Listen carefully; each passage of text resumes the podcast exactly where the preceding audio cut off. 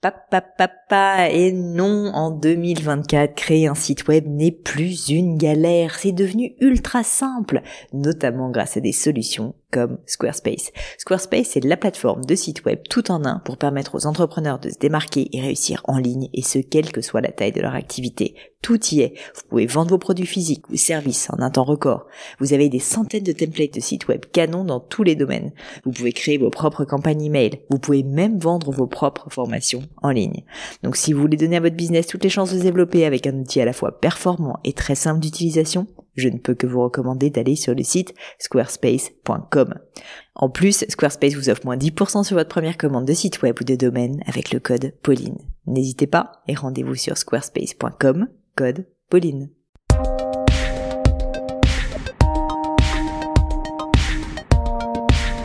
Hello à tous, ici Pauline Negno et bienvenue sur mon podcast. Cet épisode est l'avant-dernier de la saison avant une petite pause estivale d'un bon mois et je vous attendrai ensuite pour un retour en fanfare. Vous allez voir à la rentrée le lundi 23 août, on va avoir des épisodes à gogo dans tous les sens, on va avoir de nouvelles leçons bien sûr et puis beaucoup beaucoup de changements pour le gratin. Je vous tease tout ça mais euh, pour tout vous dire, j'ai hâte hâte hâte de vous dévoiler euh, toutes les surprises que je vous prépare, que je fomente avec mon mon équipe depuis plusieurs mois maintenant et qui sont officiellement en live à partir de fin août.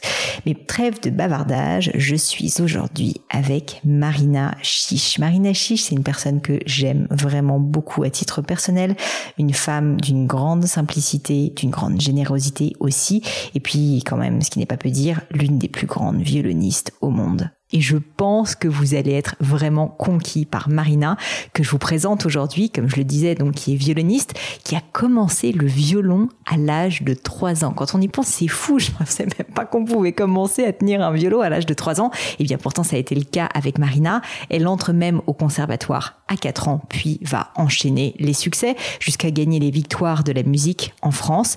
Et puis sur un coup de tête aussi, parce qu'elle a envie, comme elle dit, de prendre la tangente, de ne pas être la jeune fille qui est attendu, décider de tout plaquer alors que tout lui souriait pour quitter la France et aller à Taïwan. Elle apprend la langue, elle passe un an sur place pour enseigner et apprendre la musicologie. Nouveau coup de tête, elle rentre ensuite en Allemagne Là encore, rebelote apprend la langue et va à nouveau enseigner et naturellement continuer à exercer son métier de concertiste en parallèle. Elle va y passer sept ans, puis reviendra en France juste avant le Covid pour se lancer dans des émissions de radio qui ont pour vocation justement de rendre la musique classique de qualité plus accessible, mais tout en restant vraiment dans l'exigence de la curation. J'ai adoré cette interview, je vous le dis, j'ai adoré cette interview. Marina est une femme pétillante, intelligente, cultivée et surtout elle aime transmettre. Elle aime transmettre sa passion de la musique. Ça se sent au travers de ses mots. Ce qui ne gâche rien à cet épisode, vous le verrez, elle s'exprime admirablement bien avec un très bon ton de voix. Donc je n'ai qu'une hâte, c'est de vous présenter Marina Chiche et je ne vous en dis pas plus et laisse place à notre conversation. Bonjour Marina. Bonjour Pauline. Merci d'être avec moi aujourd'hui. Je suis ravie d'être là. Marina, il y a mille manières de commencer cette interview. J'ai, j'ai, ça, fait déjà deux heures que je suis avec toi, que je prépare cette interview, et du coup, j'ai l'impression de te connaître encore mieux, bien sûr. Mais, mais je me suis dit quelque chose qui serait assez parlant, peut-être pour moi et pour notre public. Ce serait que tu nous décrives tout simplement une journée un peu typique de Marina Chiche. Peut-être, tu vois, quand tu es en concert, quelque chose comme ça. Je trouve que c'est intéressant de se rendre compte de finalement tout ce que tu fais en plus, justement, que la scène ou que la radio, enfin que ce qui est exposé et qu'on comprenne justement, bah voilà, vers quelle heure tu te lèves, à quel point euh, tu t'entraînes tous les jours ou pas. Je me rends pas compte d'ailleurs si c'est quotidien pour un musicien et donc euh, je serais très très curieuse de savoir finalement à quoi ressemble la vie de Marina Chiche. Alors ça c'est une euh, question très très vaste et à laquelle je peux pas donner de, de réponse simple parce que je pense que je dois avoir la, une des vies les plus euh, en apparence flexibles euh, du monde, puisque euh, selon les, les, contextes, je peux avoir donc des journées totalement dédiées à la préparation, mettons, d'un concert, idéalement, j'ai voyagé la veille. Euh, je me réveille euh, pour faire peut-être une, répétition le matin dans la salle, déjeuner léger, après-midi euh, où j'essaye de, de me reposer. J'aime bien faire une petite sieste avant un concert. Et puis, euh, je retourne à la salle, on refait un essai son ou euh, si c'est capté, par exemple, ou, filmé, euh, capté pour la radio, et puis concert, et puis dîner d'après concert. Bon, ça, je pense qu'on peut l'imaginer peut-être de manière plus traditionnelle. Mais c'est vrai que j'ai aussi des journées où j'ai une émission de radio qui va être en direct. Donc là, c'est pas du tout la même chose. Euh, sans doute, je me suis couchée très très tard la veille pour finaliser l'écriture de l'émission. Euh, même, je me lève le matin très tôt pour effectivement terminer les derniers micros je me rue dans un taxi et j'arrive à, Radio France euh, à l'heure pour faire l'émission. Donc cette année qui était euh, le dimanche de, 14h à 16h. Et puis euh, je, rentre et là je, continue à soit rebondir sur une idée que j'ai eue pour faire la programmation d'une émission suivante. Voilà, donc il y a une espèce de, de flexibilité apparente. Mais je pense que ce qui est plus réel, le plus le plus souvent, c'est un multitasking euh, totalement euh, démentiel qui fait que je, je, vais me lever, euh, gérer plein de choses administratives, répondre à, à des organisateurs de concerts, gérer des bookings de, de billets d'avion ou de train quand on quand on pouvait euh, quand on peut voyager. Mais là, ça, ça revient, donc je reprends mon, mon agence de voyage est ouverte à nouveau. Marina Chiche ah Airways. Marina Voyage. Euh, et puis la, le travail donc du violon qui est pas toujours quotidien, donc c'est vrai que je, je m'appuie sur quand même euh, plus de 35 ans de pratique. Ça. Non, mais c'est ça qui est intéressant, c'est que finalement, tu as tellement pratiqué qu'il y a maintenant, c'est évident de le dire, mais il y a une base qui est tellement immense que tu peux quand même te permettre de certains jours peut-être pas jouer, j'imagine. Oui, en fait, c'est un équilibre très euh, très subtil et la période de confinement a été très éprouvante euh, et très intéressante de ce point de vue-là parce que en fait quand on travaille pour un objectif c'est pas du tout la même chose parce qu'on est dans la deadline on est timé on doit euh, être prêt être performant euh, tel jour. Quand on n'a pas euh, ce cadre là temporel il y a cette question donc d'un entretien d'une pratique comme étant un sportif qui va rester in shape quoi en forme c'est clair et en même temps il y a aussi le bénéfice incroyable que j'ai découvert très très tard qui est celui de la régénération aussi comme un sportif. Et d'un point de vue de neurosciences, c'est totalement prouvé que de lâcher justement une pratique, quand on y revient, on a passé un cap de prise de conscience. Alors on a peut-être un peu perdu dans un premier temps d'un point de vue euh, affûtage des, des, des doigts, de, de, la précision, etc. Même si c'est très relatif, moi j'ai eu de, de très bonnes expériences en fait. On gagne tellement en fraîcheur et on regagne surtout dans la dans l'envie profonde. C'est là pour le, encore les sportifs qui, qui ont faim de gagner. D'un coup, on a une faim de musique, on retrouve euh, une euh, fraîcheur dans la lecture de la partition. Donc en fait, je pense qu'à un certain niveau, c'est la condition sine qua non. Si on reste dans une routine totalement sclérosante, hein, il n'y a aucune chance de passer le, des caps. Et aujourd'hui, du coup, c'est quelque chose que tu t'imposes de faire des pauses, justement? Alors, c'est une quête très paradoxale euh, qui des fois je suis totalement tiraillée parce que j'ai été éduquée à, une grande discipline. Ça, y a euh, toute l'enfance avec des 8, euh, même des fois 10 heures de violon par jour. Enfin, c'était des, doses assez incroyables. J'ai fait aussi un parcours scolaire totalement normal. Enfin, j'ai mon bac S scientifique et j'avais des horaires de, de, de, de lycée, de, de, collège et de lycée totalement traditionnels et je travaillais en parallèle. Donc j'ai l'habitude d'être au four et au moulin, donc euh, de, de faire des choses euh, plus universitaires, de l'écriture, de la recherche, et puis de travailler mon violon, etc., etc. Mais c'est vrai que je me suis rendu compte que cette discipline pouvait être exactement ce qui se mettait en travers de ma créativité et puis de mon bonheur en fait, d'une forme d'épanouissement et d'une forme de, de, plaisir. Donc ma ma nouvelle boussole, très étonnamment, c'est d'essayer d'introduire de l'improvisation dans ma vie à tous les niveaux et et ça serait presque ma nouvelle discipline. C'est-à-dire que quand je sens que je me crispe euh, sur une activité que je suis en train de faire, quelle qu'elle soit, que ce soit justement euh, concevoir euh, une, série de radio, une, émission, faire des recherches, que je bute par exemple, je trouve pas le bon extrait ou, voilà, je, je, je, sens que là je commence à, à fatiguer, que c'est plus du tout du plaisir. Pareil pour ma pratique instrumentale. J'essaye de, de, déclencher le radar et là de, de tout de suite couper net, de changer d'activité ou de prendre un break ou d'aller marcher ou quelque chose comme ça. Euh, c'est c'est passionnant parce que je pense que ce que tu décris, tu le vis, euh, je pense, puissance 1000 par rapport à quelqu'un de normal, entre guillemets, mm. qui a une activité professionnelle moins prenante et moins euh, aussi entière que la tienne. Mais néanmoins, je suis sûre que beaucoup de personnes se reconnaissent et moi-même, je t'avoue, je me reconnais au sens où je multitaske toute la journée et parfois j'ai juste envie d'appuyer sur un gros bouton pause. Et donc, je trouve ça très intéressant que même toi, alors même que bah, c'est une carrière internationale, que voilà, il y a des enjeux en fait qui sont très importants, tu tu te rends compte que non seulement c'est important pour toi à titre de bien-être personnel, mais en fait ça renforce ta créativité. C'est ça que je trouve ça, ça que je trouve fou. En fait, c'est les gains, euh, des gains secondaires qu'on ne voit pas. Et l'autre chose aussi que j'ai beaucoup euh, développé les derniers temps, enfin les dernières années, ça c'était aussi en, quand j'ai en étant enseignante, euh, c'est la gestion du temps. Et c'est très paradoxal parce qu'on parle souvent de productivité, donc d'être. Et en fait, euh, moi, c'est presque l'inverse. C'est une invitation à créer des espaces euh, parce que c'est les espaces où je vais être le plus réceptive, créative, qui vont complètement nourrir tout ce qui va se passer après. Et si je renonce, si je fais pas attention et que je ne prends plus ces temps-là, je m'assèche et ça s'en ressent. L'autre chose aussi qui moi me passionne, euh, c'est et ça aussi c'est totalement nouveau puisque donc euh, j'ai passé de ces années à faire 8 10 heures par jour. Donc euh, j'étais pas du tout dans l'optimisation du temps. C'était au contraire euh, je me levais. Alors là pour le coup ma journée type quand j'avais 17 18 ans jusqu'à 20 25 ans c'était je, je, me levais le matin je ne prenais pas de petit déjeuner je prenais mon violon avec encore un peu de bave au coin de la bouche et je me mettais à mon violon jusqu'à ce que mort s'en suive jusqu'au soir à finir dans des états d'épuisement et donc j'ai compris en enseignant notamment. Et puis parce que les activités se sont multipliées dans tous les sens, donc que ce soit d'écriture, etc., et toujours de concert, que l'optimisation euh, de, ma, concentration, de, ma présence mentale sur ce que je fais, de mon engagement en fait à chaque fois que, que j'ai un violon dans les mains, à chaque fois que je suis en train de faire ce que je suis en train de faire.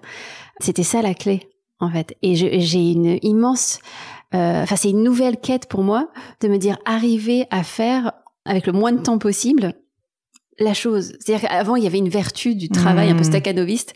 Euh, plus tu passais de temps, plus j'y passais de temps, mieux c'était, avec le côté good girl, euh, voilà, qui montre euh, qu'elle qu'elle a souffert et qu'elle a travaillé pour. Euh, maintenant, je trouve qu'il y a une vertu absolue, à presque cette nonchalance de, de, de réussir, d'accepter aussi, dans certains domaines, une forme de, de douance, comme on dit des fois, des fois, on est doué pour quelque chose et ça va vite. Et, et alors? Et on peut prendre des raccourcis aussi. Euh, alors, prendre des raccourcis, c'est vrai que c'est un peu, c'est totalement contre-intuitif par rapport à ma culture parce que euh, il y a plein de choses pour lesquelles on ne peut pas prendre de raccourcis. Mais si on est rapide pour faire quelque chose, euh, et alors, selon quels critères? Et eh ben donc on peut faire d'autres choses et voilà, et donc on peut multiplier les choses. Donc euh, voilà, il y a quelque chose qui a vraiment changé en tout cas pour moi par rapport à l'utilisation du temps, qui est vraiment la, la denrée la, la plus précieuse. Alors j'ai une question un peu philosophique pour toi. Parce que c'est une question que je me pose souvent et donc suite à cette euh, discussion euh, qui n'était pas prévue, je, je suis, euh, je la poser.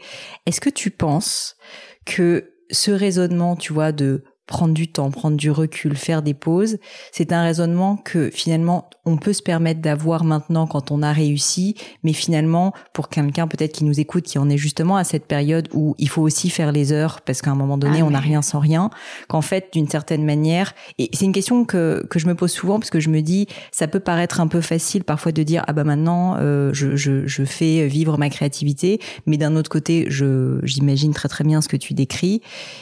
Et je suis un peu tiraillée parce que, bon, alors je parle toute seule en, disant ça, mais je me dis, euh, à l'inverse, oui, c'est vrai qu'il y a 20 ans, moi aussi, euh, j'ai travaillé comme une folle et je me suis peut-être un peu usée. Peut-être que j'aurais pu moins m'user. Enfin, je trouve que c'est un équilibre assez difficile. En même temps, on n'a rien sans rien. Je, je, bref, ma question n'est pas claire. Elle est parfaitement claire. Je vois exactement, enfin, je pense que, en tout cas, ça résonne totalement pour moi. Et tu, tu mets exactement le doigt sur quelque chose de, une vraie problématique que moi-même je me, je me pose parce que j'avais j'avais lu bien sûr le, le comment ça s'appelait? Les Outliers de Malcolm Gladwell et les les les les, les 10 000 heures non 100 000 je sais même plus.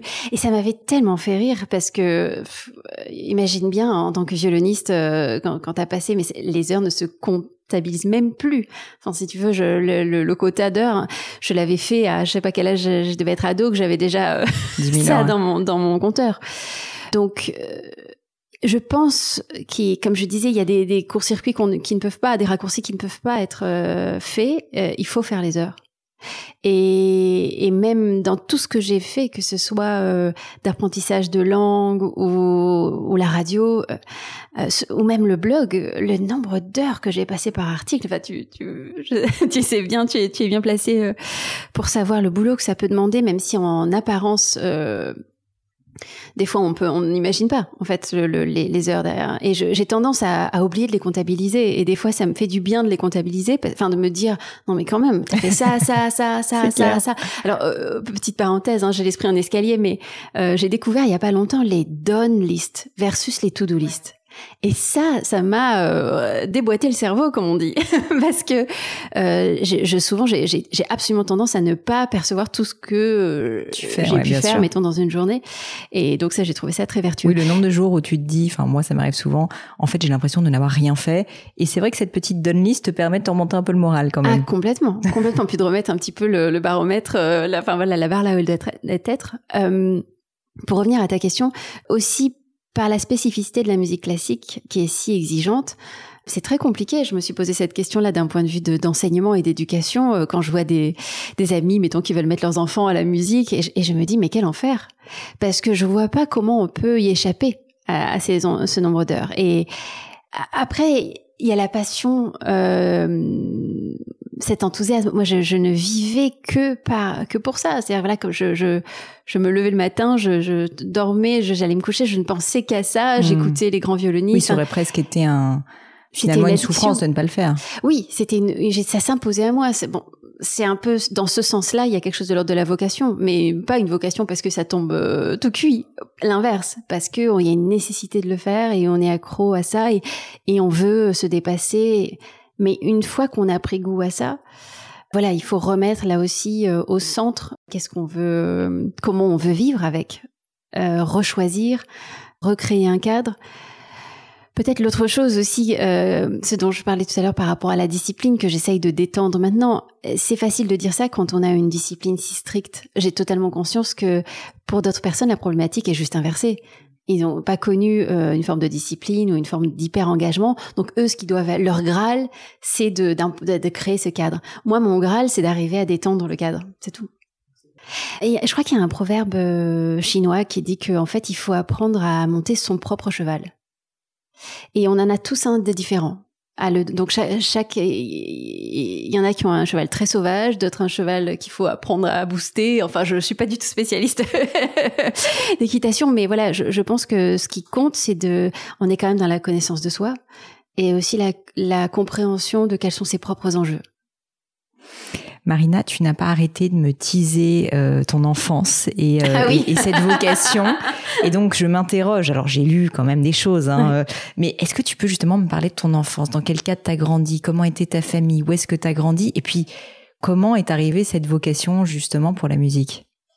Alors, j'ai grandi à Marseille, pas dans la Pinède, pas loin de, pas loin de la mer, et avec des cigales l'été et tout ça. Tu les entends là? Quelle chance, quelle chance. oui, oui, c'était absolument incroyable. Euh, et mes parents euh, ne sont pas musiciens, euh, mais très mélomanes.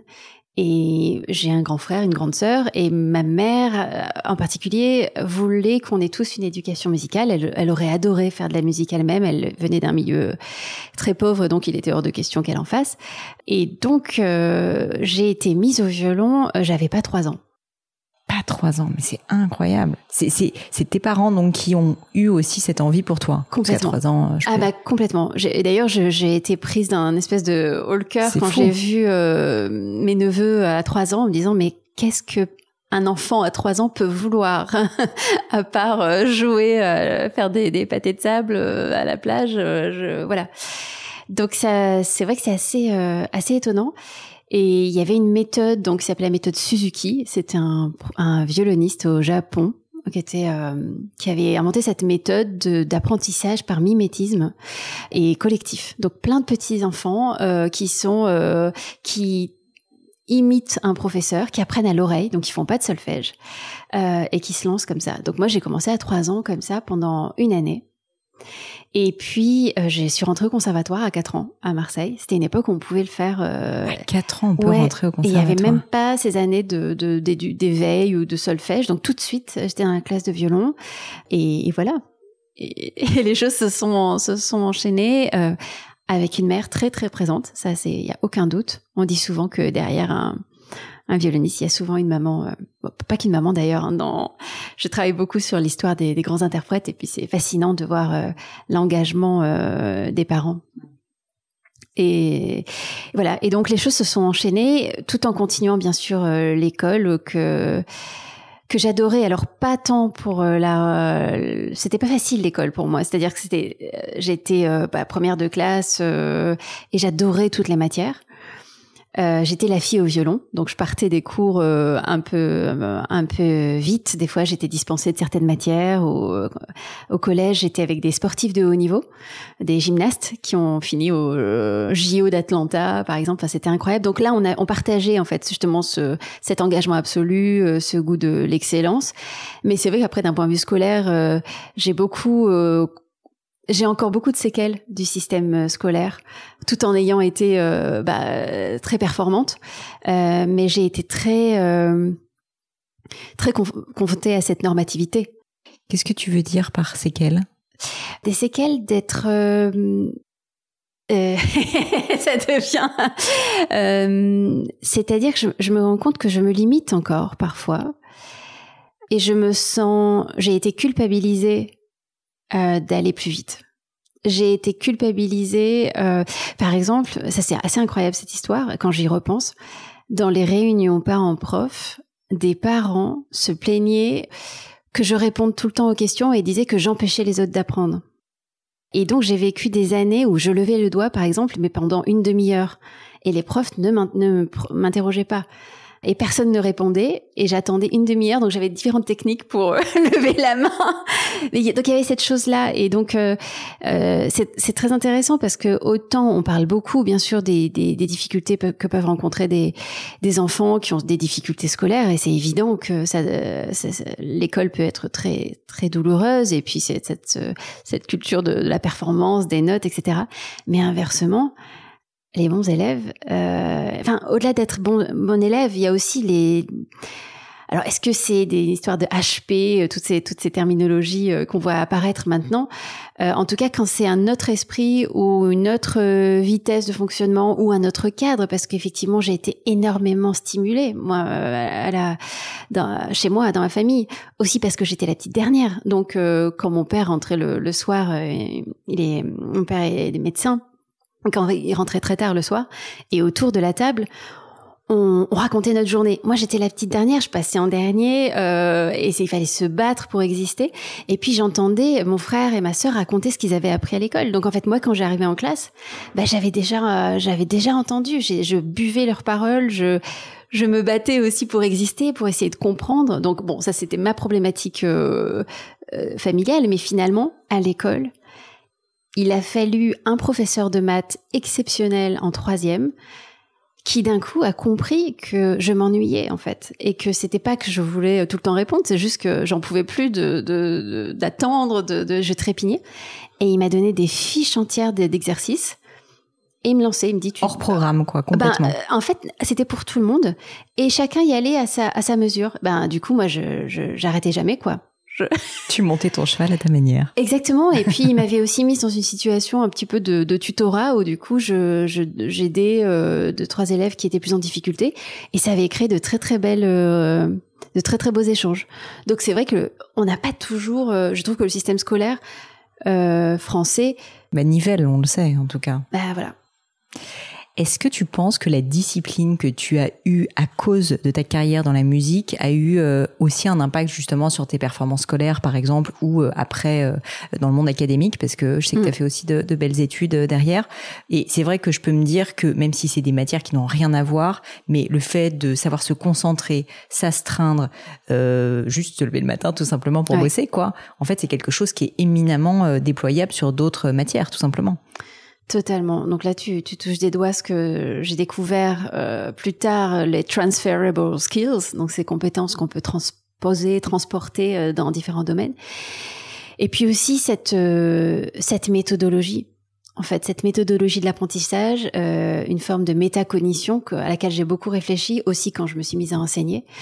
Et plein de, de, de, qualités en fait qu'on ne perçoit pas quand on est euh, entre guillemets juste musicien, de mémorisation par exemple aussi. Donc ça, c'est, je pense que c'est clair que dans mon apprentissage des langues, cette forme de musicalité et puis donc de, de structuration mentale euh, m'a énormément aidé. Et inversement, le fait que j'ai beaucoup euh, euh, mon, mes parents mon père me faisait euh, travailler le latin. On a beaucoup fait de latin et de d'anglais des verbes irréguliers etc et ça ça m'a donné une oui une structuration mentale que j'ai pu transporter aussi dans ma compréhension de la musique parce qu'il y a une métaphore euh, de, du langage musical, euh, on dit bien langage musical, il y a quelque chose qui peut presque relever de la linguistique dans une manière d'analyser les textes euh, musicaux. Et donc quand plus tard j'ai étudié ce qu'on appelle la musicologie, donc l'aspect plus scientifique et historique, en fait tout était là puisque j'ai énormément euh, étudié les langues, puisque j'ai aussi énormément étudié l'histoire, etc. Donc en fait, euh, il y a eu un écosystème dans mon dans mon enfance extrêmement euh, stimulant qui a posé des bases aussi bien de contenu que de contenant, donc de, de cette structuration. Et, et c'est vrai que ça donne une force de frappe aussi dans la, la persévérance. Ça, je, je suis une, sans doute des fois trop persévérante. Euh, là, je reviens à mon histoire de, de desserrer la discipline et de desserrer le cadre. C'est que des fois, il faut que je m'empêche d'aller jusqu'au boutisme, et c'est perfectionnisme, hein, bien sûr. Donc, on a toujours les défauts de ses qualités. tu parlais de, de langue et c'est vrai que j'ai lu euh, que tu parlais un certain nombre de langues, je crois cinq, non, quelque chose comme ça. Enfin, en tout cas, euh, voilà. En plus des langues pas faciles, allemand, chinois, russe, euh, français, anglais. Comment en fait est-ce que donc je, vois le lien avec la musicalité. Comment ça s'est fait? Est-ce que c'est par hasard? Est-ce que ça a été une volonté de ta part? À quel moment est-ce qu'on se dit je vais apprendre je vais apprendre toutes ces nouvelles langues? Alors il y a plusieurs moments. Dans l'enfance, là encore, euh, désir parental, c'est, euh, je pense que ma mère avait un fantasme sur l'idée que elle avait jamais pu apprendre de langues euh, étrangères et qu'elle elle percevait la valeur de, de, ce que ça pouvait donc ouvrir comme porte et puis comme univers. Donc très tôt, enfin très tôt, c'est pas si tôt que ça, mais en tout cas quand quand j'ai commencé à faire de l'anglais, en tout cas mon père a pris les choses en main. Donc euh, au lieu d'en être à un niveau scolaire pur, ben c'est sûr que les verbes irréguliers, etc. J'en ai bouffé euh, toutes les les vacances, euh, les week-ends. Enfin c'était c'était un régime assez intense. Le latin, comme je disais, donc là ça crée une structuration mentale. Quand j'étais, je crois, en cinquième ou en quatrième, ma mère m'a amenée en Allemagne pour prendre des cours avec une professeure russe. Et donc on se retrouvait en Allemagne euh, avec moi qui parlais un petit peu anglais et on était dans ces niveaux-là d'échange. De, donc je me suis dit, euh, ça serait bien que j'apprenne l'allemand. Donc ben, ma mère m'a trouvé des cours euh, particuliers d'allemand. Donc j'ai appris euh, l'allemand. J'ai eu une chance folle, rencontré une, une prof exceptionnelle qui m'a fait apprendre l'allemand dans Kafka. Enfin c'était tout de suite très littéraire et, et incroyablement structurante. Et puis comme j'avais fait beaucoup de latin, en fait, tout ce qui était déclinaison, conjugaison, etc., il y avait quelque chose qui euh, mentalement était déjà très en place. Je suis allée dans ce, un festival aussi, euh, à peu près dans ces années-là, où tout le monde parlait russe comme je m'appelle Marina, les gens pensaient que j'étais russe. Donc, je me suis retrouvée dans des situations absurdes où, à la fin d'une audition, euh, une pianiste vient me prendre à voir. elle me parle en russe comme ça, et moi j'étais là, mais qu'est-ce qu'elle me raconte? Et puis elle part comme ça, persuadée que j'ai compris. Et puis je me dis, ben l'année prochaine, je parlerai russe. Euh, J'en parle à ma mère qui est enthousiaste. Je prends des cours particuliers de russe. Euh, je suis à fond. Euh, Alors attends, attends. Tu, tu, prends des cours particuliers de russe et un an plus tard tu parles russe. Il faut qu'on s'arrête quelques instants là-dessus. Moi, non, je non, non, non, pas, moi, non, non, non, non, pas un an plus tard. Je parle. Ça c'était le vœu pieux. Par contre, si elle est assez vite parce qu'encore une fois euh, comme quand on a le muscle formé par le latin euh, en fait et puis qu'on fait de l'allemand ben en vrai il euh, y a plus qu'à et après il y a cette chose de faire des heures. Et j'étais une folle furieuse. Enfin en fait je pense que j'avais un degré d'obsession qui était quand même assez moi ça m'aurait inquiété je verrais une enfant comme ça je serais un peu inquiète. Mais cette capacité à faire du muscle en fait. Et puis qu'elle est totalement bien avec cette cette dose de répétition en fait, c'est ça. J'ai, tellement répété des choses, que ce soit au violon, que ce soit dans les langues, je, je serais difficilement capable de faire ça maintenant, même si je le fais différemment. Maintenant, je suis dans la conceptualisation, j'optimise, j'essaye de comprendre la substantifique moelle des choses, j'essaye de, de mm, trouver la méthodologie, etc. À l'époque, j'étais pas du tout dans l'abstraction. J'étais dans de l'abattage. J'étais un, espèce de, de, je sais pas je sais pas quoi. Mais j'ai bouffé du vocabulaire je, je faisais j'écrivais beaucoup je répétais enfin voilà c'est c'était dingue. Mais parce que ça me j'étais euh, allumée par ça j'étais très très animée. Et donc euh, en plus, plus tard, je me suis retrouvée dans des situations où effectivement j'ai beaucoup parlé russe, euh, ce que je fais beaucoup moins maintenant, malheureusement. Du coup, c'est rouillé, mais euh, mais ça, ça, ça effectivement, ça m'a donné accès euh, à, à, des personnes, à des univers incroyables. Et puis, alors ça, donc ça c'est le, premier temps. Alors pareil, je suis allée prendre des cours après quand j'étais en quatrième avec un prof russe en Espagne. Bah du coup, j'ai fait l'espagnol. Et là, par contre, c'est vrai que j'ai m'étais mise de manière très intensive. Euh, ce qui j'ai donc là en un an, effectivement, je, me débrouillais bien en espagnol. Et puis, euh, donc ça, c'était une première phase d'apprentissage. Oui, j'ai fait un petit peu d'hébreu aussi parce que euh, un prof, etc. Donc à chaque fois, c'était des profs russes et ça m'amenait à apprendre une autre langue. Et j'ai eu une deuxième phase beaucoup plus tard, en 2007 ou 8. Donc là, j'avais déjà 24, 25 ans, un truc comme ça. J'ai eu un déclic sur le japonais. Et alors là, c'est une histoire totalement absurde de serendipity. De, j'aime, beaucoup ces moments où les, choses s'alignent, il y a des signes. Euh, je, voilà, je sors d'enregistrement. J'ai fait un gros enregistrement solo, donc euh, trois jours euh, de, de 8-10 heures de studio par jour en état de, de, de, de coma cérébral, on va dire. Et puis, on doit faire le montage, en fait, de, ce, de cet enregistrement. Donc, pareil, on se retrouve avec une ingé toutes les deux à faire le montage parce qu'il est très délicat. Des fois, les ingé euh, enfin, les, les, euh, les directeurs artistiques ou ingé font les montages tout seuls et puis nous envoient, on donne des feedbacks, on renvoie, etc., comme j'imagine tu, tu peux faire avec un podcast. Et là, c'était tellement complexe que du coup, on s'y met toutes les deux. Et donc pareil, ça me refait des, des journées de, de 8-10 heures où on est à la tête dans le casque euh, à s'entendre soi-même, c'est d'une violence absolue. C'est regarder le miroir. Se voir, c'est même peut-être pire, mais... Ah non, je t'assure, quand t'es violoniste, s'entendre comme ça, c'est vraiment euh, euh, infernal. Et en même temps aussi, ça peut être tellement gratifiant quand on arrive à bien organiser les choses, etc. Et donc je rentre le soir totalement incapable de dormir alors que je suis en épuisement total. Hein, donc et je me retrouve à surfer sur, euh, YouTube. Et rien ne me, détend. Et du coup, je me retrouve sur des dessins animés japonais. que je pouvais pas regarder euh, dans l'enfance. Euh, ma mère avait mis une clé autour de la, la télé, était dans un petit meuble qui avait sous clé, donc on pouvait très rarement regarder la télé. Et quelques fois on pouvait regarder Dragon Ball Z avec mon frère, c'était la fête. Donc je me retrouve à regarder des dessins animés en japonais. Et il se trouve qu'ils sont juste euh, en langue originale avec des, sous-titres. Et en fait, au bout de plusieurs heures de dessin animé japonais, eh ben, je commence à comprendre des choses. Euh, oui, parce qu'en fait, le japonais, il y a beaucoup d'onomatopées, et puis euh, y a, là aussi, il y a une répétition dingue. Je veux dire, là, les, les dialogues sont quand même... Oui, c'est pas de la philo, quoi. Non. À part que d'un coup, je, je, voilà, je me dis, mais, mais en fait, ça doit s'apprendre, le japonais. Truc qui était complètement hors de ma... out of the box pour moi, quoi.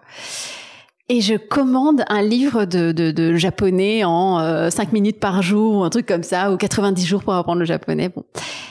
Et le lendemain, euh, j'avais un site web déjà à cette époque, là où beaucoup de musiciens n'avaient pas encore de site web. Euh, et j'avais une boîte euh, mail. Je regarde cette boîte mail que je ne regarde jamais. Il n'y avait pas de mail. Et je regarde les spams de cette boîte mail que je ne regarde jamais.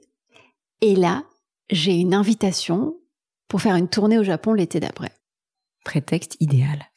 Truc dingue, dingue, dingue, des planètes.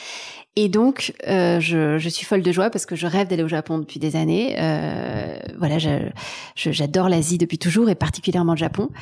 Et donc l'été d'après, je me retrouve et donc je, donc dans la foulée, ça c'était un décembre, je savais qu'en juillet j'allais au Japon et donc de janvier à juillet, j'ai euh, j'ai carburé en japonais.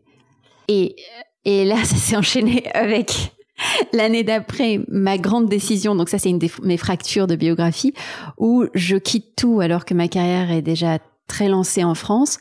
Euh, j'ai été nominée au Victoire de la musique, euh, je joue avec orchestre, je fais des disques et on me propose et j'ai envie de partir et on me propose euh, d'aller à Taïwan pendant une année. Et donc là, euh, je, je, je, me souviens très très bien de cette décision vraiment euh, qui du jour au lendemain on, on décide de, de, tout quitter. Et donc ça, c'est ça qui m'a amené à, faire du chinois, puisque à Taïwan on parle le mandarin. Donc voilà, l'apprentissage de langue. C'est une histoire. Il faudrait un podcast à part entière sur ce sujet.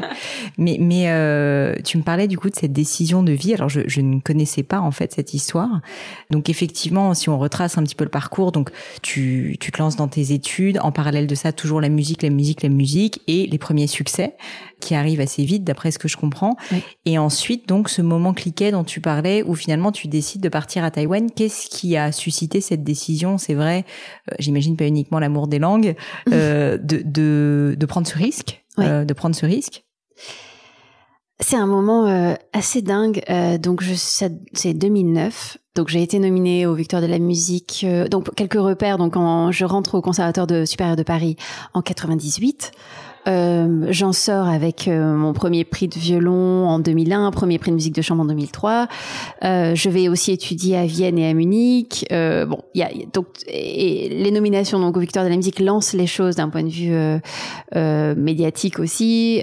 donc toutes les choses sont vraiment très installées, enfin en train d'être d'être lancées. Et je fais un concert en, en Allemagne avec des musiciens allemands que je ne connais pas qui sont euh, des très bons musiciens, euh, qui eux sont pas solistes, jouent plutôt dans des orchestres, ont des donc sont des, des solistes d'orchestre, enfin donc dans les premiers postes euh, euh violoncelle, premier violoncelliste et premier altiste d'un grand orchestre de radio allemande. Et là, j'ai une sensation totalement différente. En fait, j'ai l'impression que on parle à un niveau musical beaucoup plus profond. Je peux m'exprimer euh, là où j'en suis en 2009 et pas cette sensation que j'avais souvent en France où je jouais toujours la même chose avec certains partenaires de musique qui étaient très bons, mais il y avait quelque chose, en fait, pour dire les choses, où je me sentais enfermée. C'est totalement enfermée dans une image de euh, jeune violoniste, euh, quelque chose comme ça, justement rendu assez médiatique, euh, euh voilà, et quelque chose qui m'enfermait totalement, alors qu'en parallèle, je faisais des études euh, de musicologie, donc j'étais dans la, la réflexion euh, historique, philosophique, un peu métaphysique sur ce que la musique pouvait apporter au monde. Et enfin voilà, il y avait une dimension comme ça en moi très très euh, idéaliste par rapport à tout ça. Et donc il y avait un décalage énorme en fait entre la, la personnage, la, la, la, carrière qui était en train de se construire, et puisque moi à l'intérieur, tout ce qui était en train de, de, de, de, de croître j'avais rencontré aussi des musiciens exceptionnels, euh, le, un grand compositeur, Grégory Courtag, qui, qui, avait déjà 80 euh, ans et qui est un espèce de, de, de maître de musique euh, d'une d'intégrité folle, des, des, cours très questionnants. Ou, euh, bon, et, et, tout ça, il y avait un décalage, une dissonance mais que je ne percevais pas et puis qui était totalement contre-intuitif parce que il y avait une forme de succès euh, évident. Bien sûr, mais on sait que la musique est un secteur éminemment compétitif. Alors c'est paradoxal parce qu'on est dans le beau, on est dans la créativité, on est dans l'émotion et en même temps tellement peu d'élus. Enfin, je veux dire, c'est c'est. Oui, et, et aussi j'étais sans doute pas immunisée par rapport à ça. C'est-à-dire que j'avais une, j'ai, et d'ailleurs ça reste une problématique pour moi. C'est-à-dire que je pense que j'ai cette grande compétitivité. J'aime le challenge, j'aime aller au bout de mes limites. Euh, et puis euh, voilà, j'aime. Oui, j'aime gagner aussi. Enfin, je veux dire, même si on fait un jeu de société, je suis très mauvaise perdante, par exemple, et, et je vais pas, euh, je prends pas les choses vraiment à la légère. Et en même temps, euh, j'ai du mal aussi avec l'idée de, compétitivité dans tout ce que ça peut déclencher chez les autres. Euh, mais ça, c'est là où je reviens à mes séquelles de, l'école. C'est-à-dire que on m'a fait quand même, j'ai grandi dans un dans une mentalité où c'était un jeu à somme nulle. C'était soit c'est moi qui gagne, soit c'est les autres. Or en fait, c'est absurde parce que évidemment, il y a peu d'élus, mais le développement d'un artiste, c'est tout sauf se développer que contre les autres. C'est vraiment aller au bout de soi, euh, aller au bout au service de la musique.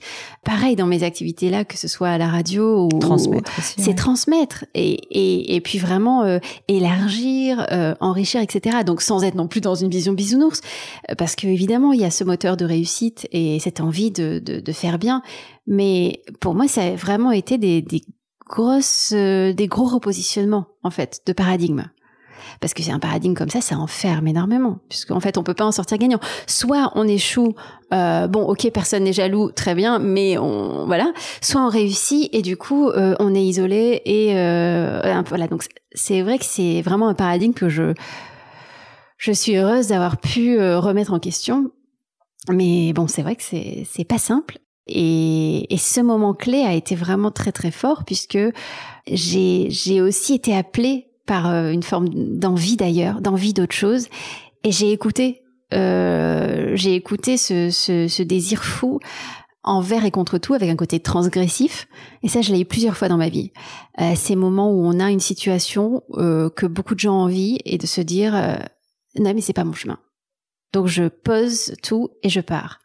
Et je suis partie euh, quelques mois après seulement avec mon violon et une valise. Je me souviens encore de la valise euh, parfaitement avec des petits motifs dessus, violettes, absurdes. Je me suis retrouvée un, matin, c'était très très tôt, à Taipei, à l'aéroport. Je n'avais aucune idée à quoi ressemblait Taïwan et Taipei. Euh, je ne savais pas les gens qui m'accueillaient, je ne connaissais rien. Et, et voilà. Et l'expérience sur place? L'expérience sur place était, était dingue parce que j'étais sur le campus universitaire. Et donc j'avais euh, ce fantasme moi des campus. Je, je pense que si j'avais pas été violoniste, j'aurais absolument voulu être dans un campus américain pour être dans une interdisciplinarité. Et moi, c'est vraiment ça en fait mon moteur. Et donc je fantasmais de bibliothèques ouvertes euh, jour et nuit où on pouvait lire quelque chose sur euh, l'architecture, la danse orientale, le, la politique. et voilà. et c'est ce que j'ai fait en fait. Donc j'ai créé un espèce de là aussi d'écosystème où j'avais mon bureau, entre le bureau, la bibliothèque, ma salle de classe. Et en fait, je faisais un espèce de, de, triangle vertueux où je travaillais, où je lisais des choses de pédagogie. Donc là, je me suis formée toute seule à la pédagogie euh, en lisant des. En plus, la bibliothèque était très riche beaucoup de livres euh, de méthodologie euh, de professeurs américains. Donc j'ai complètement ouvert un pan hmm. du monde. Donc en fait, je me, je me suis transporté mon campus américain à Taïwan d'une certaine manière. Euh, j'ai pris des cours de danse, euh, d'improvisation dans le département de danse avec des élèves qui parlaient pas un mot d'anglais et moi je parlais pas encore mandarin.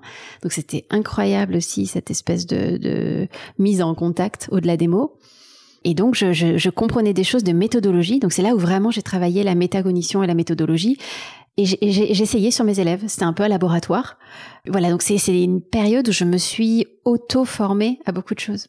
C'est à ce moment-là que tu as décidé que tu voulais justement plus, entre guillemets, uniquement euh, exécuter d'une certaine manière et commencer aussi à enseigner et transmettre? Alors j'avais déjà commencé l'année avant de partir à Taïwan, justement. J'ai été euh, approchée par un professeur qui donnait des ateliers à Sciences Po.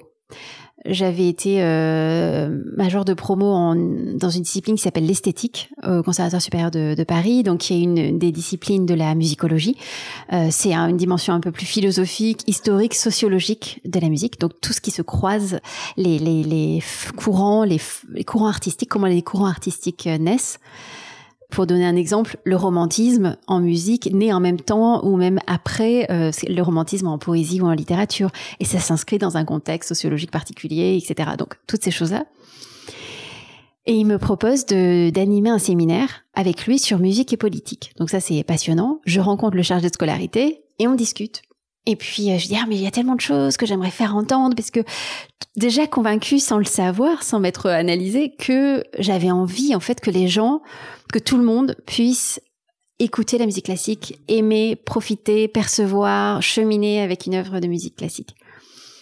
Et il m'a dit, mais c'est très bien tout ça, vous, vous me feriez pas une proposition de cours euh moi j'étais là, ben oui, ben on boucle la grille euh, d'ici trois jours. Ah ben, D'accord. Et donc là, je, je me pose et je, je crée un cours que j'ai appelé Introduction au discours musical. Donc comment on parle sur la musique, comment la musique parle aussi, comment euh, structurer sa perception de la musique classique.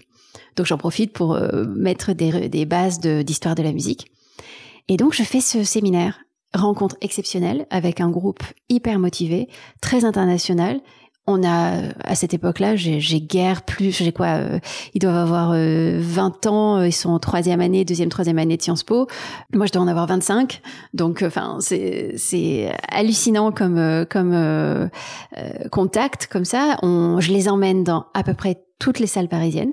Non, mais ça devait être exceptionnel pour eux. Ça ah, devait être une chance. Alors, j'ai eu des retours après coup. Euh, c'est, c'est, il y a quelques-uns avec lesquels j'ai vraiment gardé un contact. Euh, et il y avait une espèce de fébrilité comme ça à chaque cours. Et puis donc voilà, j'ai contacté tous les gens que je connaissais sur Paris. Je les ai amenés euh, au théâtre des Champs-Élysées, à la salle Playel à l'époque, au l'Opéra Bastille, l'Opéra Garnier. Enfin, toutes les portes sont ouvertes. Et ça m'a vraiment mise dans cette envie de transmettre. Et ça m'a donné des, des des outils et ça m'a mise en contact avec cette, cette peut-être vocation, en tout cas ce que, qui est vraiment une passion pour moi, cette envie de transmettre euh, la musique classique.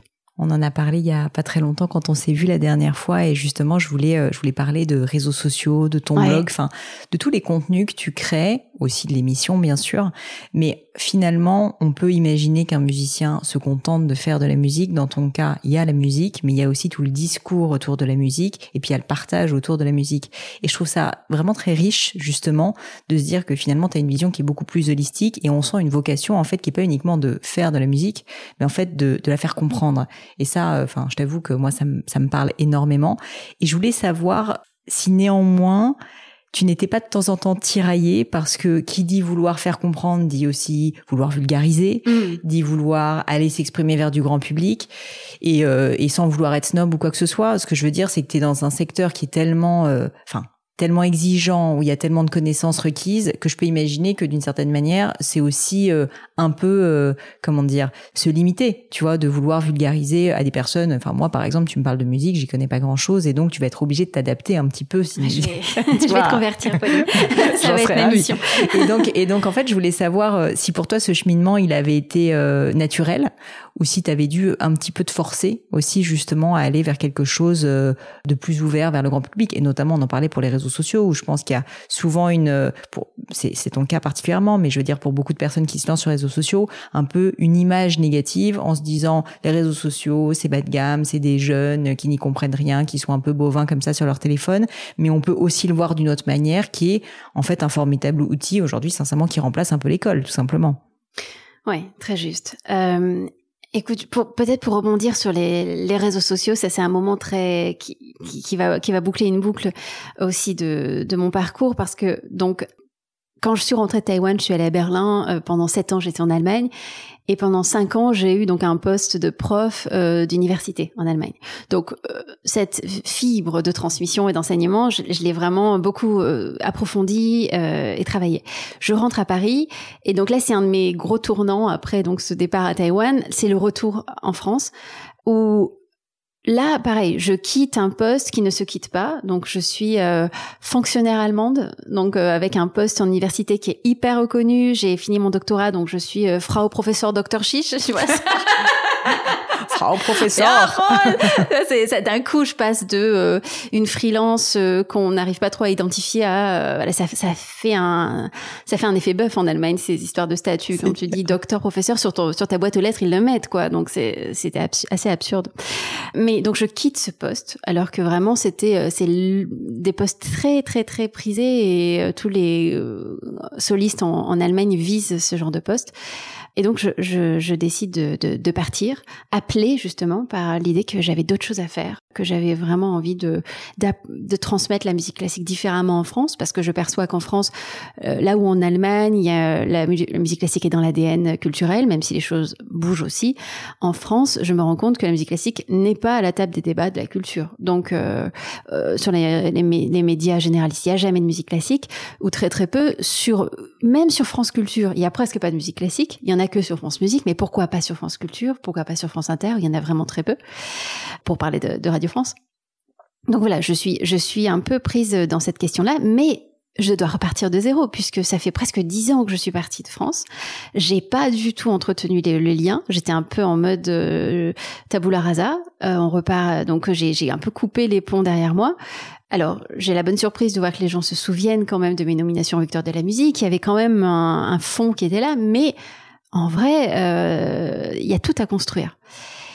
Et là, je suis dans un espèce de, de burn-out, pour pas dire son nom, où aussi les réseaux sociaux me pèsent énormément. Je me dis mais c'est quoi ce truc d'exhibitionniste euh, Je vais pas montrer ma meilleure vie et les smoothies que je mange le matin. Non mais euh, enfin toute cette caricature qu'on peut imaginer. Et je veux tout fermer. Ou je me dis soit je trouve un community manager, parce que tu étais déjà très présente à l'époque sur les réseaux. Alors j'avais, euh, j'étais présente, mais j'utilisais très peu. En fait, donc j'étais assez passive qui pour moi est la clé en fait avec les réseaux sociaux. Si on est passif, ça vaut vraiment pas le coup et c'est juste une torture mentale. Par contre, si on prend la main, c'est c'est pas moi qui vais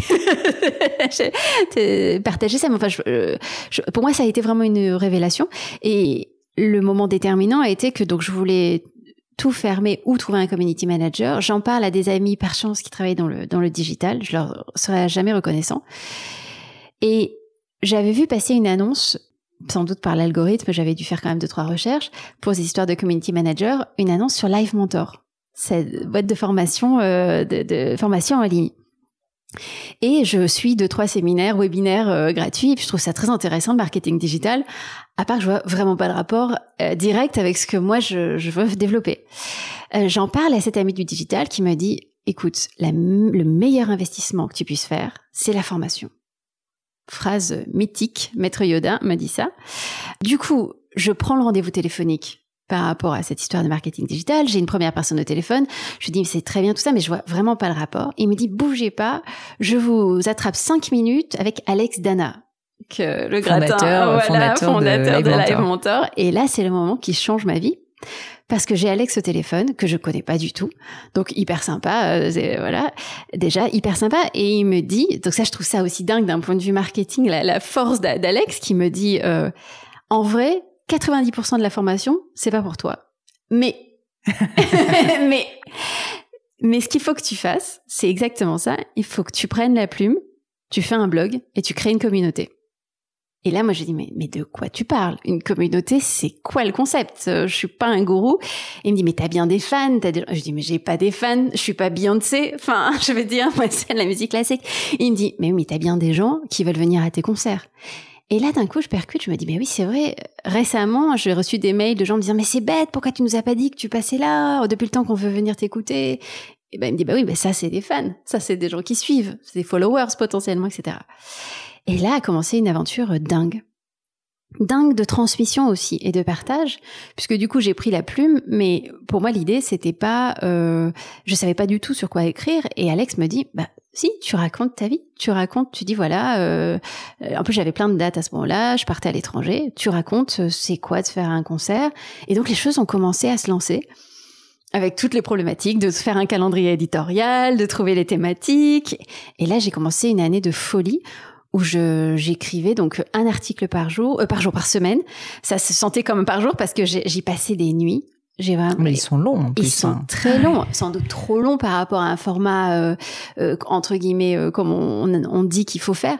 Mais ce qui s'est passé, qui a été fort, c'est qu'ils étaient assez exhaustif et, j'ai des amis qui m'ont dit après coup qu'ils imprimaient les articles pour les donner à leurs élèves. Bah, je dois dire que donc du coup pour avoir passé pas mal de temps sur ton blog aussi, en fait, c'est un univers qu'on connaît tellement peu de l'intérieur. C'est ça. Que c'est vrai que pour une personne, euh, tu vois, qui, qui s'intéresse un tant soit peu à la musique, c'est assez formidable, je trouve, de d'avoir l'impression euh, de réfléchir, enfin, de, de, comprendre en fait ce qui se passe dans ta tête et de le vivre un peu avec toi. Donc ça, c'est quand même, euh, c'est quand même assez fou et, et, et ça donne. Enfin, j'incite d'ailleurs à toute l'audience du gratin à consulter ton blog que je mettrai dans les notes de de, l'épisode, bien sûr. Mais c'est c'est vrai que c'est quelque chose d'assez d'assez fort que tu as créé, je trouve. Ouais.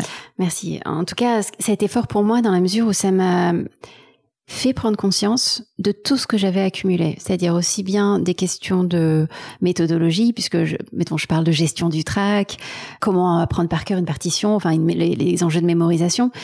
Et donc toutes ces formations que j'avais faites quand j'étais prof en Allemagne, aussi des profs, j'avais fait une formation qu'on appelle de musique physiologie. Donc c'est tout ce qui tourne autour de la gestion du physique, du mental et de l'émotionnel autour de la musique classique.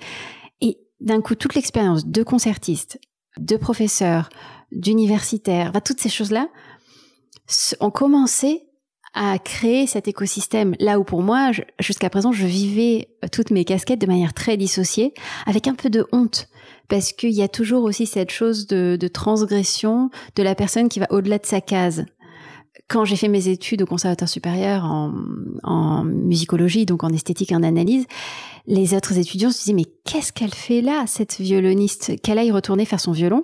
Mes amis euh, violonistes, pianistes et autres se disaient mais qu'est-ce qu'elle va faire dans ces classes théoriques, comme si c'était euh, un peu un tue l'amour, euh, ces choses-là. Et là d'un coup tout a commencé à, à faire sens.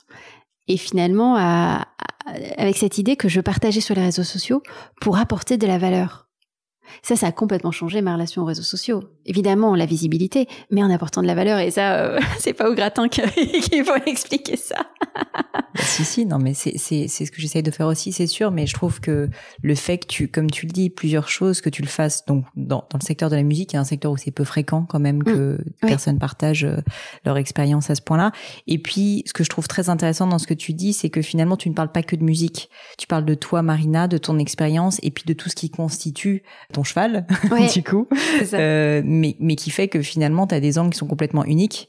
Et ça, c'est vrai que c'est peut-être euh, le fait que tu acceptes de ne pas rentrer dans des cases et que tu assumes qui tu es et que tu fasses finalement des contenus euh, qui, qui sont parfois atypiques. Bah, en fait, c'est ça aussi qui fait que ça marche, je pense, parce que sinon, ça serait convenu, quoi. Et alors, pour revenir à ta question par rapport à la vulgarisation, eh ben, je pense qu'elle est là la clé pour moi. C'est-à-dire que je ne vis pas ça comme euh, l'idée de rendre accessible et au rabais. C'est quelque chose qui, est insupportable pour moi parce que je trouve que c'est pas tellement prendre les gens euh, pour des idiots, mais c'est plutôt, euh, enfin, c'est plutôt soi-même prendre les gens pour des idiots que de pas leur donner le meilleur, en fait. Donc moi, je je peux pas renoncer à ça. Ah, par contre, il faut trouver la forme, il faut trouver la manière, il faut trouver les ponts. Et moi, j'adore créer des ponts, trouver la bonne métaphore, mais c'est sans réduire le propos. C'est pour ça que j'ai beaucoup de mal des fois quand je vois des formes de, euh, il y a certaines émissions de télé ou, certaines tentatives en fait de soi-disant démocratiser la musique classique. Moi, ce que je constate, c'est qu'au final, on travestit cette musique classique et on vend un totalement un produit totalement autre. Donc il y a une arnaque en fait totale. Donc peut-être que les gens vont aimer cette chose-là. Et puis, si tu les emmènes dans un vrai concert entre guillemets musique classique, ben ils vont se dire mais qu'est-ce que c'est? C'est pas du tout ce qu'on nous a vendu. Donc à mon avis, il y a, vraiment un souci de, de, positionnement, de philosophie par rapport à ce qu'on essaye même d'un point de vue marketing, de ce qu'on essaye de vendre. On crée un autre produit, un avatar, qui est vraiment euh, parfois euh, satisfaisant pour personne, à mon avis. Euh, donc moi, je pense que non. Je pense que la musique classique, j'ai une entière confiance dans la musique classique pour arriver à toucher tout le monde. J'ai des expériences euh, extraordinaires, que ce soit euh, dans des hôpitaux, dans des prisons, dans des, contextes totalement inattendus. Et à chaque fois que j'ai la possibilité euh, de, créer un moment de, de, de, vrai entre guillemets musique, il n'y a jamais eu en fait ces, barrières insurmontables qu'on nous dit exister. Donc Mais je, mais je pense qu'effectivement, euh, la, la, pour moi, l'angle, c'est justement essayer d'apporter ces choses qui mettent en lien. Moi, j'adore mettre la musique en lien avec des univers des fois inattendus. Euh, je fais encore cette chronique musique et foot. Toutes mes thématiques euh, de, de l'année, euh, ça a été des choses. j'ai fait un, une bande son de l'espace pour Thomas Besquet. J'ai fait un épisode sur Halloween. Fait, donc, je pense qu'il y a une manière de faire vivre les choses et, et dedans ma programmation, elle est totalement euh, exigeante, et... exigeante, euh, au-dessus de tout soupçon. Ouais, c'est, euh, c'est franchement c'est génial. Je, je, je trouve que c'est vraiment une, enfin c'est, c'est une vraie chance que tu nous apportes tout ça et, et en tant qu'auditrice, du coup, je, je t'en remercie. Marina, pour terminer, j'aime bien, j'aime bien à la fin du podcast passer par un petit crible de questions personnelles crible du gratin donc. Et la première question de ce crible, c'est est-ce que tu aurais vécu un ou des grands échecs, enseignements, enfin échecs, moments de doute, difficultés si tu veux particulières dont tu pourrais nous parler, notamment pour nous parler des enseignements dont tu en as euh, tiré parti? Bah, J'ai l'impression que ma vie est une succession de ces moments-là. Et donc tout dépend comment on, on raconte. Euh, c'est le storytelling qu'on fait de, sa propre vie il y a quelque chose dans ma dans mon cheminement que j'ai compris euh, quand même après coup qui se fait par des par des grosses remises en question. En fait je remets en jeu les choses assez régulièrement. J'ai besoin de ça de je peux je supporte très mal les statu quo. J'ai rencontré pas mal du coup d'institutions euh, que ce soit donc euh, en Asie en Allemagne et là du coup Radio France. Et c'est vrai que je me suis beaucoup posé de questions. Comment on peut garder sa créativité? Son unicité euh, dans certains cadres. Et donc très très vite, quand le cadre devient rigide, euh, j'ai besoin de, d'exploser le cadre pour repartir en mouvement et créer quelque chose. Donc je pense que le départ à Taïwan était un moment clé qui peut des fois être vécu comme euh, pas un échec, mais quelque chose qui, qui a qui a remis en cause une ligne qui était vraiment très, très tracée. Pardon, j'arrive pas à le dire justement. Pareil, quand je suis partie de, de ma Hochschule allemande, donc de cette université allemande, euh, il y avait quelque chose de douloureux dans ce départ, de très questionnant, de très euh, grosse remise en question. Et c'est ça qui m'a amené, j'ai sauté dans le vide. C'est ça qui m'a lancé euh, dans le blog, qui m'a amené à la radio, qui m'a amené à découvrir aussi la thématique des femmes dans la musique, qui est une thématique qui m'occupe énormément aussi. Donc en fait, c'est de, de de, risquer, de d'avoir l'audace de mettre tout en jeu sans savoir ce qu'il y a derrière. Et je me surprends moi-même en fait. De, donc donc ces phases de doute, c'est toujours la question à quel point on les écoute, à quel point on les met de côté. Mais c'est vrai qu'en tout cas, voilà, quand, quand, je regarde ce parcours, je me dis quelle succession de, de, de périodes de doute qui m'amène à l'aventure d'après à chaque fois. Donc, euh, j'ai pas encore cette confiance absolue de me dire. Euh, mais j'ai eu la chance quand même quand j'ai fait mon, mon doctorat euh, en, en art euh, avec une professeure à l'université de Lille 3. Donc c'était, j'étais par correspondance hein, plutôt à ce moment-là. Enfin, dans un doctorat, c'est vrai qu'on n'est pas trop présent. Et elle m'avait dit, quand j'ai pris cette décision pour aller à Taïwan, elle m'avait dit, mais vous avez, vous avez tellement de ressources et ça, c'est la première fois que quelqu'un me disait ça vraiment. J'avais aussi une prof de violon en Allemagne qui m'avait euh, beaucoup, euh, pour la première fois, euh, donné cette image de, de, confiance dans l'idée que les choses seraient pas tracées avec moi, que c'était pas que même si j'avais l'apparence d'une première de classe, l'apparence d'une good girl, bah qu'en fait derrière c'était sans doute pas du tout ça en fait. Et ça ça m'a pris énormément de temps et ça continue à me coller à la peau et je dois me rappeler et de pas me laisser piéger moi-même par euh, ce fantasme de euh, good girl, de première de classe, etc. Parce qu'en fait, sans doute, c'est pas du tout là que réside euh, la valeur de ce que j'ai à transmettre. Complètement. Et je pense que ton exemple, je te remercie de l'avoir partagé avec nous, sera très évocateur pour beaucoup d'auditeurs et d'auditrices, peut-être un peu plus de femmes, encore que je vais pas faire de mm. généralité, qui parfois justement prennent le rôle de la bonne élève, en fait, et du coup ne sortent pas du cadre. Alors peut-être je peux, si, je, peux encore te, te raconter ça. Euh, j'ai eu un moment très fort. Effectivement, ça je l'ai pas évoqué. C'est en 2012, quelque chose comme ça, ou 11. J'étais donc arrivée de Taïwan en Allemagne. Et là, je dois repartir, je dois tout reconstruire aussi en Allemagne, puisqu'à chaque fois, j'arrive dans des territoires où tout ce que j'ai fait avant ne compte pas quelque part. Et là, je me suis mise à étudier à nouveau. Donc, euh, j'ai fait un master de musique ancienne. Enfin, j'ai vraiment j'ai élargi mon champ de compétences.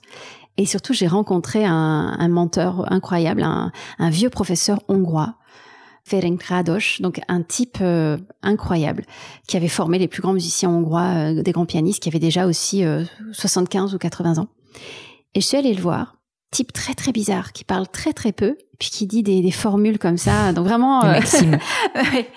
Et alors je, je, joue pour lui. Et il me dit but why do you need to do the good girl? Avec l'accent tu sais les, hongrois ils accentuent la première syllabe comme ça donc why do you do, do, do, do you need to do the good girl? Et en fait il a tout de suite mis le doigt sur le diagnostic tout de suite et c'était infernal. Et en fait, il a secoué le tapis sous mes pieds pendant deux ans. J'y allais euh, presque tous les mois, tous les trois mois, mais j'allais me faire. Euh, je sais même pas comment comment décrire la chose, la violence de la chose. Alors j'en suis revenue. Après coup, je me suis dit aussi, est-ce que c'était vraiment nécessaire de passer par tant de de violence pédagogique? Et en même temps, pour lui, c'était le plus court chemin vers euh, vers le, le, changement de paradigme dont j'avais vraiment besoin et qui était hyper difficile à, à bouger parce que tout fonctionnait, ça avait l'air de, ça avait la, la, bonne apparence, mais au fond. Oui, tu savais. Voilà. Ça, cette intuition, elle est, elle est clé. On sait toujours avant les autres euh, ce qui se passe réellement. Euh, une autre question pour toi, Marina. S'il y avait quelque chose à refaire, qu'est-ce que tu referais différemment? C'est dur cette question-là parce que elles sont toutes dures, je te préviens celle-ci. Oui, je, je, je, je perçois parce que Évidemment, j'aurais envie et plein de fois, je, je, je, me suis repassé des choses en me disant ah mais si j'avais su, si j'avais étudié avec nanana, alors qu'en plus j'ai plein de grands profs, j'ai eu beaucoup de chance. Donc, euh, mais voilà, si j'avais été mettons dans un milieu de musiciens, euh, il y a des choses que j'aurais pu anticiper, faire différemment, etc. Mais ce qui est assez beau, je trouve, avec l'âge, et ça, c'est vrai qu'on n'en parle pas trop, mais, l'âge venant, la beauté de la chose, c'est que ce que j'ai perçu, par exemple, comme une fracture, comme une forme de, de, de destruction, mettons ce que j'ai fait à Taïwan, on pourrait dire j'ai, détruit un chemin qui était en train de s'installer. C'est exactement ce qui a posé les conditions pour moi pour maintenant faire ce que je fais. Donc toutes ces fêlures en fait que j'ai et que j'ai vécues, c'est exactement là, on dit ça, que c'est à travers les fêlures que passe la lumière. Et, j'adore cette image-là. Euh, et d'ailleurs, au Japon, alors je me souviens plus comment ils appellent ça. C'est très très joli ce concept. Peut-être euh, euh, ça, ça, te parle de euh, quand une tasse est cassée, il la recolle avec de l'or oui, J'ai vu ça, c'est magnifique. Et c'est sublime cette idée-là. Et, et je pense que toutes ces choses que je raconte dans le blog, toutes ces choses que j'ai partagées, c'est toutes toutes les compétences ou les, valeurs ou les perceptions du monde, elles se sont faites dans ces moments de doute, dans ces moments où j'ai pris, fait le pas de côté, dans ce moment où j'ai pris la tangente. Et, et en fait, c'est là où euh, on peut se dire ah oui, mais elle est sortie du chemin. Ben non, en fait, justement, c'est dans ces moments-là où enfin je suis sortie de la good girl. Enfin, je suis allée euh, explorer des choses. Et donc en fait, maintenant, je commence presque faudrait pas transformer ça non plus dans une méthode, mais presque avoir cette culture de, de la tangente, cette culture de l'improvisation, cette culture de valoriser toutes les choses qui font une différence. Parce que sinon, c'est d'une, c'est d'un ennui sans fin. Parce que euh, moi, j'adore, enfin, j'ai plein d'amis qui font entre guillemets que leur instrument et euh, des amis exceptionnels. Il y a effectivement certaines choses qu'on atteint que parce que on continue avec ce niveau d'exigence. Mais est-ce que vraiment un grand musicien, c'est quelqu'un qui est lisse? J'ai beaucoup travaillé sur les grands interprètes, donc euh, là récemment notamment sur les femmes euh, interprètes dans l'histoire qui ont été invisibilisées. Et je suis fascinée par les parcours de vie. J'adore d'ailleurs ces histoires. Hein, je pense que et la plupart des artistes que moi j'ai admirés euh, et que j'admire, que ce soit des hommes ou des femmes, mais il y a des fractures délirantes dans leur parcours et on les raconte pas. Je ne sais pas pourquoi on raconte si peu ces choses-là, mais c'est absolument incroyable. Il y, y, a un parcours particulièrement qui t'a marqué et une histoire que tu pourrais nous, nous raconter? Alors oui, il y a un grand violoniste que j'adore, qui s'appelait Fritz Kreisler, donc euh, qui est ce grand violoniste autrichien, qui a été un des grands violonistes du XXe siècle. J'adore jouer sa musique parce qu'il a aussi écrit beaucoup de petites pièces de genre, des petites pièces légères, des valses viennoises, etc., qu'on joue euh, à la fin des concerts, des bis, les rappels. Donc j'en ai même fait un disque, c'était l'objet de mon dernier disque. Et Fritz Kreisler, c'est exceptionnel. Il est né en 1875. Empire austro-hongrois, il démarre comme enfant prodige. Donc là, on se dit que là, classique. non, mais dans les histoires des, grands interprètes, enfant prodige, il passe d'ailleurs par le Conservatoire de Paris, il va aux États-Unis, et en fait, là, ça décolle pas vraiment. Donc déjà ça, on le raconte jamais. Jamais, bien sûr. Le type rentre à Vienne, et en fait, eh ben, il commence ses études de médecine. Donc ça aussi. Euh... Qui change de carrière, quoi. Bah oui, c'est-à-dire qu'en fait, ça n'a pas vraiment pris que le violon. Et puis en fait, en vrai, le truc, c'est que Chrysler, il est assez feignant. Et ça, c'est aussi exceptionnel. Un grand violoniste qui, en fait, était paresseux, mais au d'un point de vue, mais notoire, quoi. Et donc, il fait deux ans de médecine, et là, sans doute rattrapé par sa paresse, il se dit, bah, peut-être finalement, le violon, c'était quand même très bien. Et surtout, aussi rattrapé, bien sûr, par, par l'envie, parce que violoniste déjà exceptionnel. Et là, il se présente comme deuxième co-soliste de l'Orchestre Philharmonique de Vienne, donc dans l'orchestre. Donc soliste, mais pas au sens de soliste qui joue debout avec l'orchestre, mais donc dans la position d'orchestre. Deuxième chaise, il est pas pris. Donc ça, moi, cette histoire, elle m'a fait halluciner. En plus, avec l'idée qu'il n'est pas pris parce qu'il a déjà un son trop personnel. Donc là, on retrouve des thématiques de normativité. Évidemment que le type, il détonne, il n'est pas fait pour être dans cette position-là. Mais quand même, il a un échec. Donc, on se dit, il pourrait arrêter tout. Non, il continue. L'année d'après, il est engagé comme soliste, donc cette fois-ci euh, soliste avec accompagné par l'orchestre. Et là, sa carrière se lance. Il se marie et en fait, sa femme, plus âgée que lui, va, qui est une femme assez euh, bizarre avec des idées pas très nettes politiques. Mais bon, on passe là-dessus. C'est elle qui va en fait le pousser dans sa carrière. Il part aux États-Unis, à nouveau, la énorme carrière. Première guerre mondiale. Il est autrichien. Il va passer quelques semaines dans les tranchées. Et il revient aux États-Unis, à part que là, les États-Unis rentrent en guerre. Première guerre mondiale, donc euh, il rentre plus tard contre l'Autriche-Hongrie. Donc du coup, il se fait accuser d'être un espion, euh, il se fait insulter dans la presse alors que c'était une star. Il fait, il doit s'excuser, il doit s'expliquer. Euh, il fait la une du Time, donc ça, ça nous dit aussi long sur la place des musiciens classiques à cette époque-là, enfin personnalité. Doucement, il récupère sa popularité, énorme carrière, il remplit des stades avec des milliers de personnes. Enfin, c'est c'est dingue.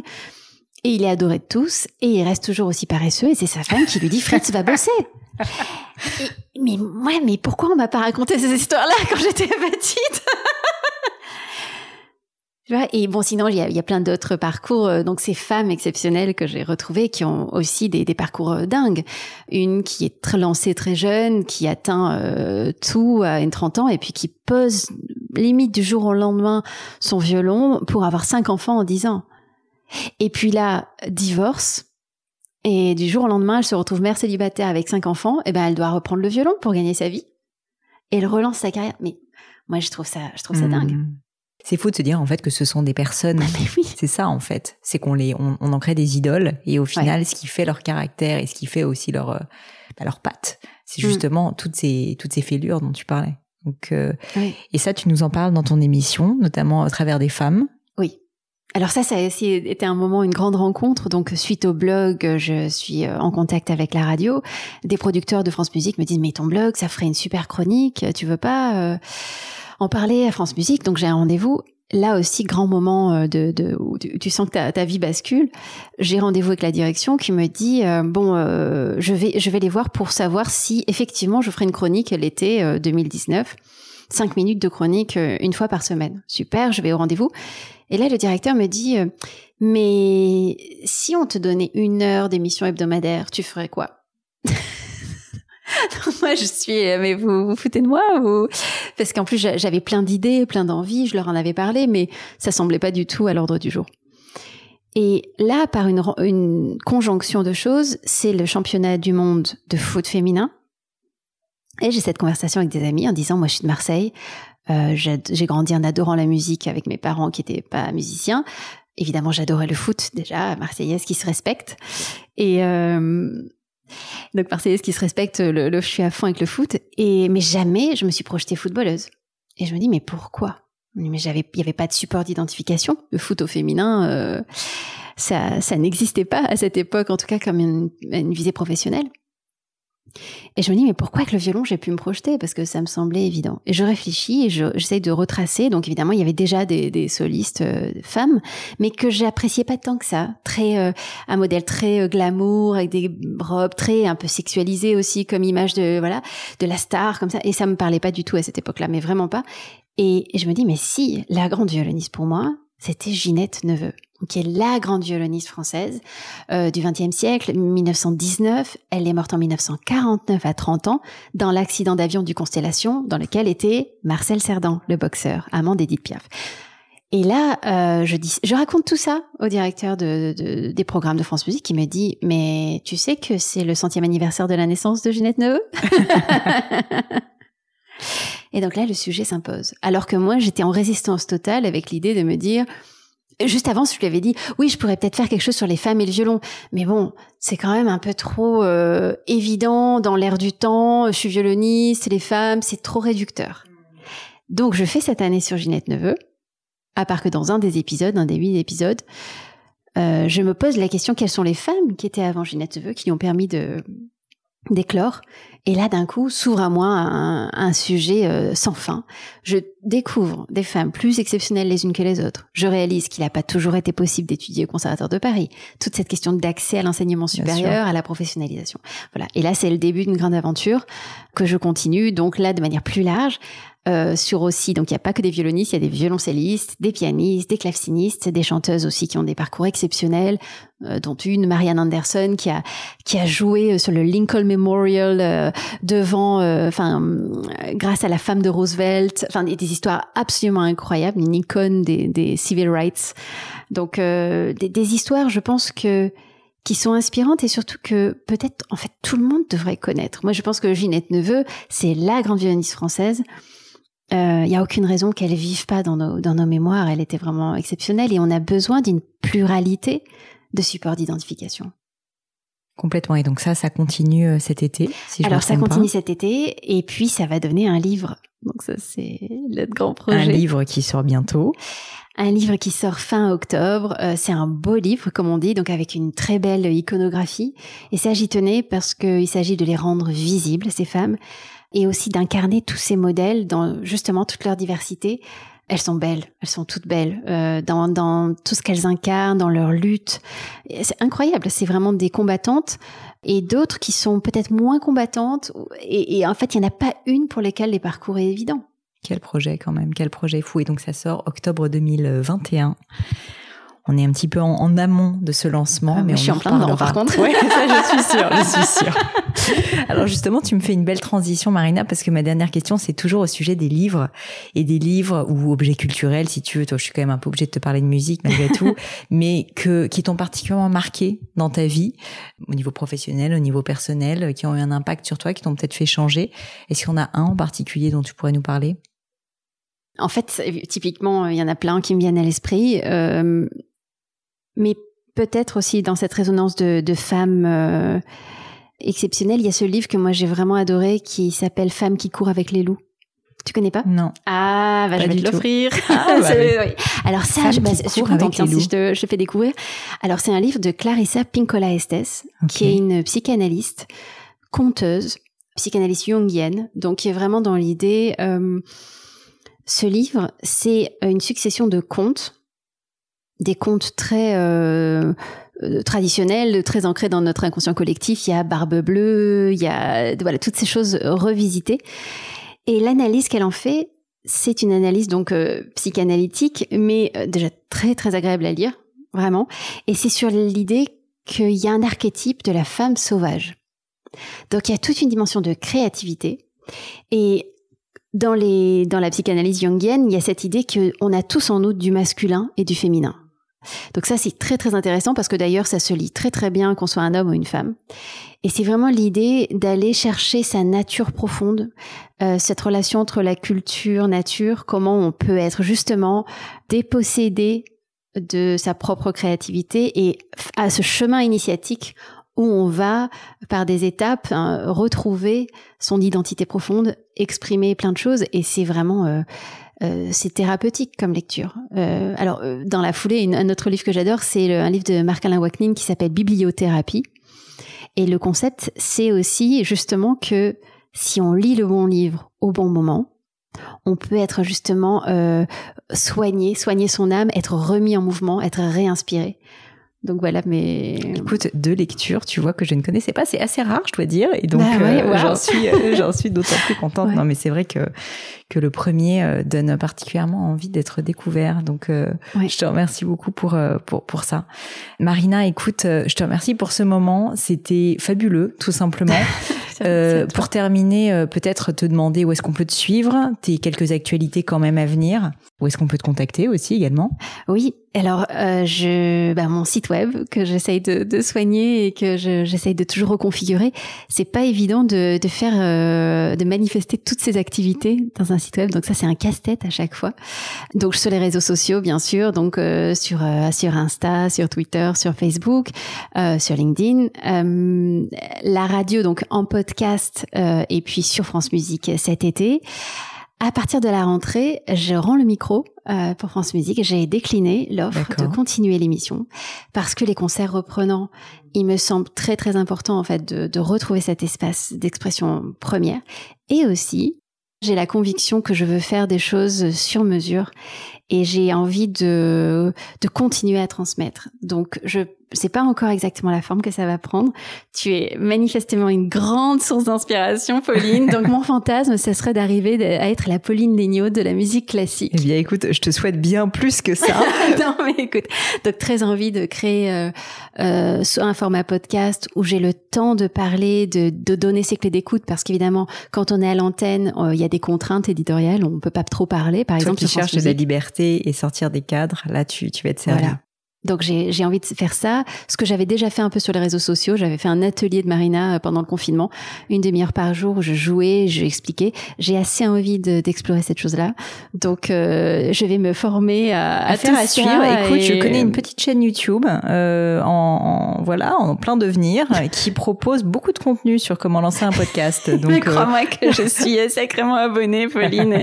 Comme je dis, tu es tu es une inspiration immense. Donc Marina, merci à toi. C'était euh, vraiment fabuleux. Je, j'ai passé un excellent moment et, euh, et donc bah, je mettrai tous les liens évidemment vers tout ce que tu proposes, euh, tous ces contenus justement toujours merveilleux autour de la musique.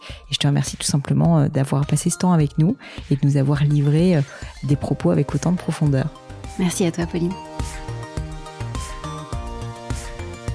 Et voilà, fini pour aujourd'hui. J'espère que l'épisode vous a plu. Merci d'avoir passé tout ce temps avec moi.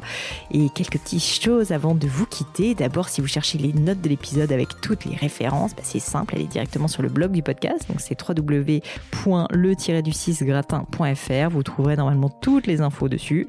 Aussi, si vous souhaitez me contacter pour me poser d'autres questions, que je mettrai d'ailleurs peut-être un jour sur le podcast, ou me proposer de nouveaux invités, ou juste me faire un feedback, me proposer un livre, peu importe à la rigueur, et bien surtout, n'hésitez pas à le faire. J'aime bien répondre d'être assez actif sur les réseaux sociaux et en particulier sur LinkedIn et sur Instagram qui sont mes deux réseaux sociaux de prédilection.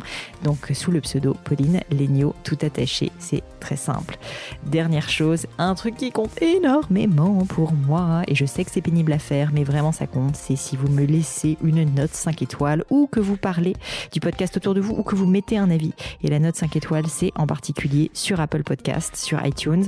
Pourquoi? Parce que c'est là qu'il y a le plus d'écoute et avoir des notes en fait permet de donner plus de visibilité au podcast. Donc vraiment, vraiment n'hésitez pas. Et si on est si nombreux à écouter le gratin, euh, à faire partie de cette communauté, bah, c'est grâce à vous et justement à toutes ces personnes. C'est plus de 3000, 4000 personnes qui ont à chaque fois pris le temps de mettre des notes. Donc ça m'aide beaucoup et merci à eux. Comme à chaque fois, vraiment un grand, grand merci de m'avoir écouté jusqu'ici. J'espère que l'épisode vous a plu et je vous dis à très bientôt.